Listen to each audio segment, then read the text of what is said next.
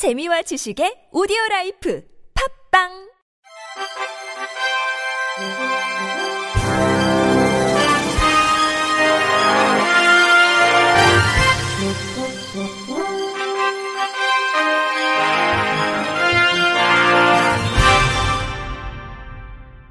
청취자 여러분 안녕하십니까? 2월 셋째 주 주간 KBIC 뉴스입니다.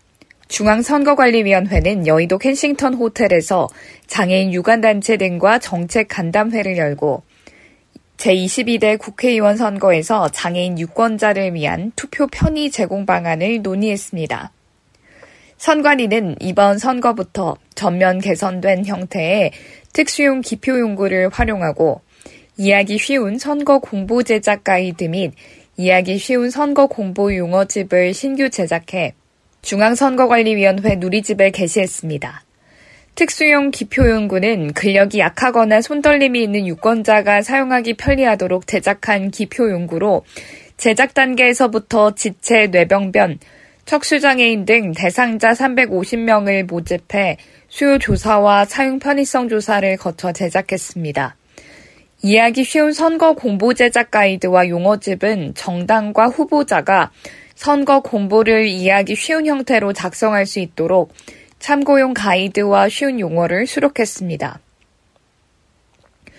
중앙선관위는 선거 이후에도 장애인 단체 건의사항과 개선 의견을 지속적으로 수렴하고 함께 고민하며 장애인 유권자의 실질적인 참정권이 보장될 수 있도록 노력하겠다고 말했습니다.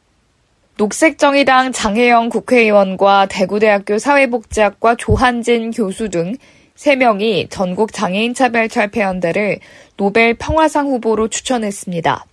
전장현은 2001년 오이도 추락 참사 이후 장애인의 배제와 죽음을 당연하게 여기는 한국 사회의 장애인 차별에 맞서 싸우고 있는데 투쟁 방식은 대중교통을 이용하는 시민 불복종 행동, 농성, 행진, 퍼포먼스, 입법운동 등입니다.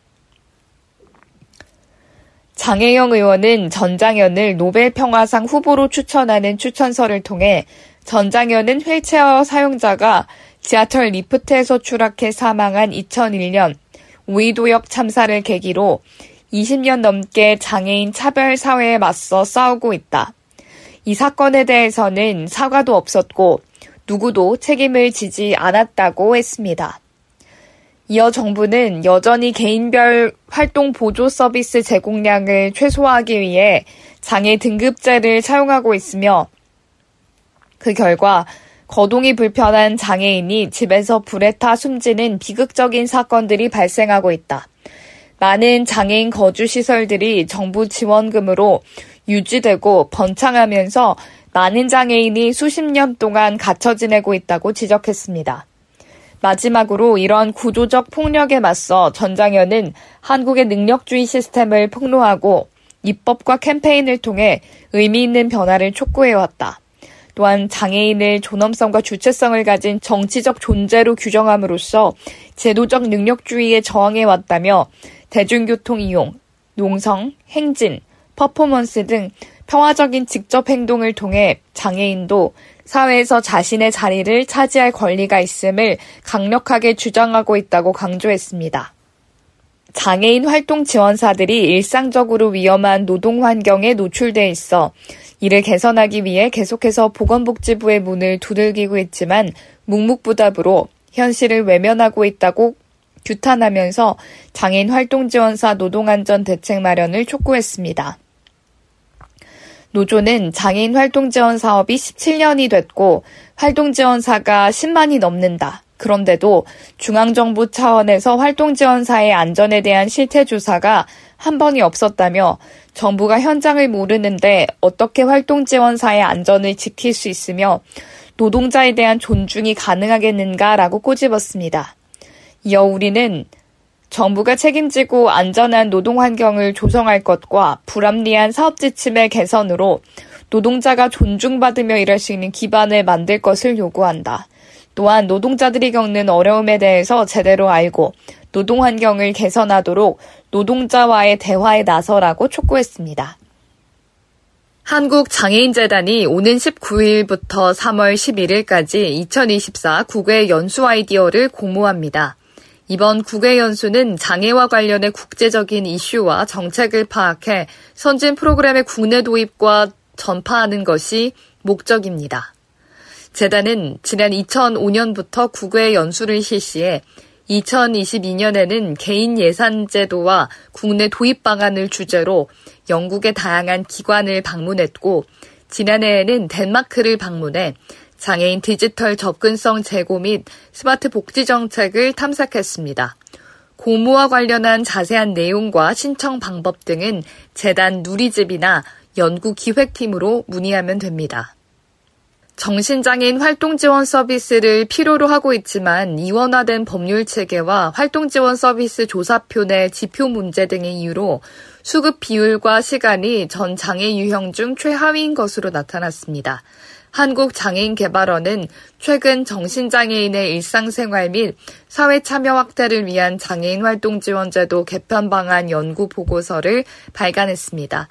이번 연구에서는 활동 지원 서비스 현황 및 정신장애인의 활동 지원 서비스 이용 현황 분석, 문헌 연구 및 해외 사례 검토, 정신장애인 당사자, 가족, 활동 지원사 등의 심층 인터뷰 등을 통해 장애인 활동 지원 제도의 서비스 지원 종합조사표의 개선안과 신규 서비스에 대한 내용을 구체화하고자 했습니다.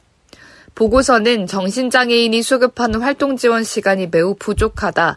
이는 활동 지원사가 배치되지 않은 문제와도 관련이 깊다. 활동 지원 시간이 길지 않은 경우 활동 지원사가 담당하지 않으려는 경향이 높기 때문이라면서 서비스 지원 종합조사표 가점 지표를 추가하는 것이 필요하다고 제언했습니다.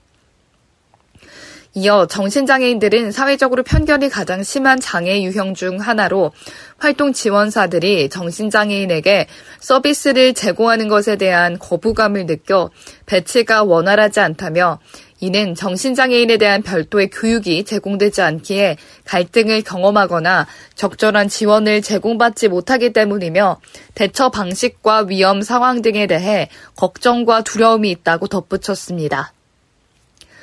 그러면서 보수 교육을 통해 정신장애인에 대한 이해와 양성 증상과 부적 증상에 대한 구체적인 상황들이 교육되어야 한다며 이론 교육도 중요하지만 정신장애 당사자들을 지원한 경험이 있는 선임 활동 지원사를 통한 보수 교육이 이루어질 필요가 있다고 강조했습니다. 장애인 동계 스포츠의 대축제인 제21회 전국 장애인 동계체육대회가 내일부터 21일까지 나흘간의 강원과 경기 일원에서 열립니다. 올해로 21회를 맞이한 동계체전에는 지체장애, 시각장애, 지적장애, 청각장애 선수 486명과 임원 및 관계자 568명 등 총 1054명이 참가합니다.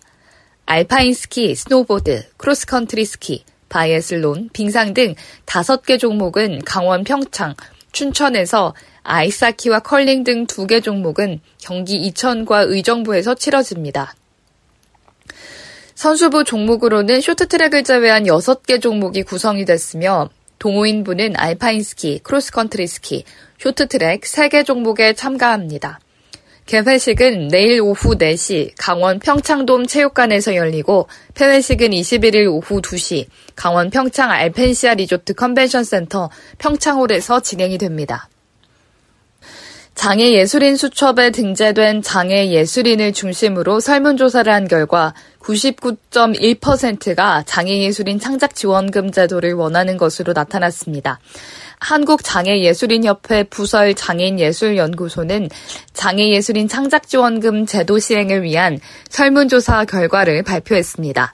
구체적으로 보면 창작지원금 형태는 현금이 86.8%로 가장 많았으며 창작지원금 규모는 천만 원 이상의 창작지원금을 90.9%가 응답했고 지급기간은 매월, 분기별, 상하반기별 일시급이 고른 분포를 보였습니다. 창작지원금 선정 방법에 대해 한 번 선정이 되면 끝까지 지원받는 종신제는 9.7%였고 나머지 90.3%는 매년이 54.1%, 경년이 23.2%, 5년이 12.9%로 조사됐습니다. 창작지원금 선정의 경력에 따른 구분은 신진, 중진, 원로예술인 등의 구분이 필요하다는 응답이 64.3%로 경력 인정에 대한 욕구가 높았고 신청 조건에 대한 재산 규모가 포함되지 않아야 한다는 답변이 74.1%로 높았습니다. 장애 예술인 창작 지원금 제도로 인한 변화에 대한 안정적으로 창작 활동을 할 수 있다가 78.6%였습니다. 장애인 예술연구소는 조사에서 장애 정도가 심한 정도 92%, 심하지 않은 정도 8%로 장애 정도가 심한 사람들이 압도적으로 많았기 때문에 장애 예술인에게는 특별한 지원 제도가 필요하다는 주장이 설득력 있다고 전했습니다. 이상으로 2월 셋째 주 주간 KBIC 뉴스를 마칩니다. 지금까지 제작의 이창훈, 진행의 유정진이었습니다. 고맙습니다. KBIC.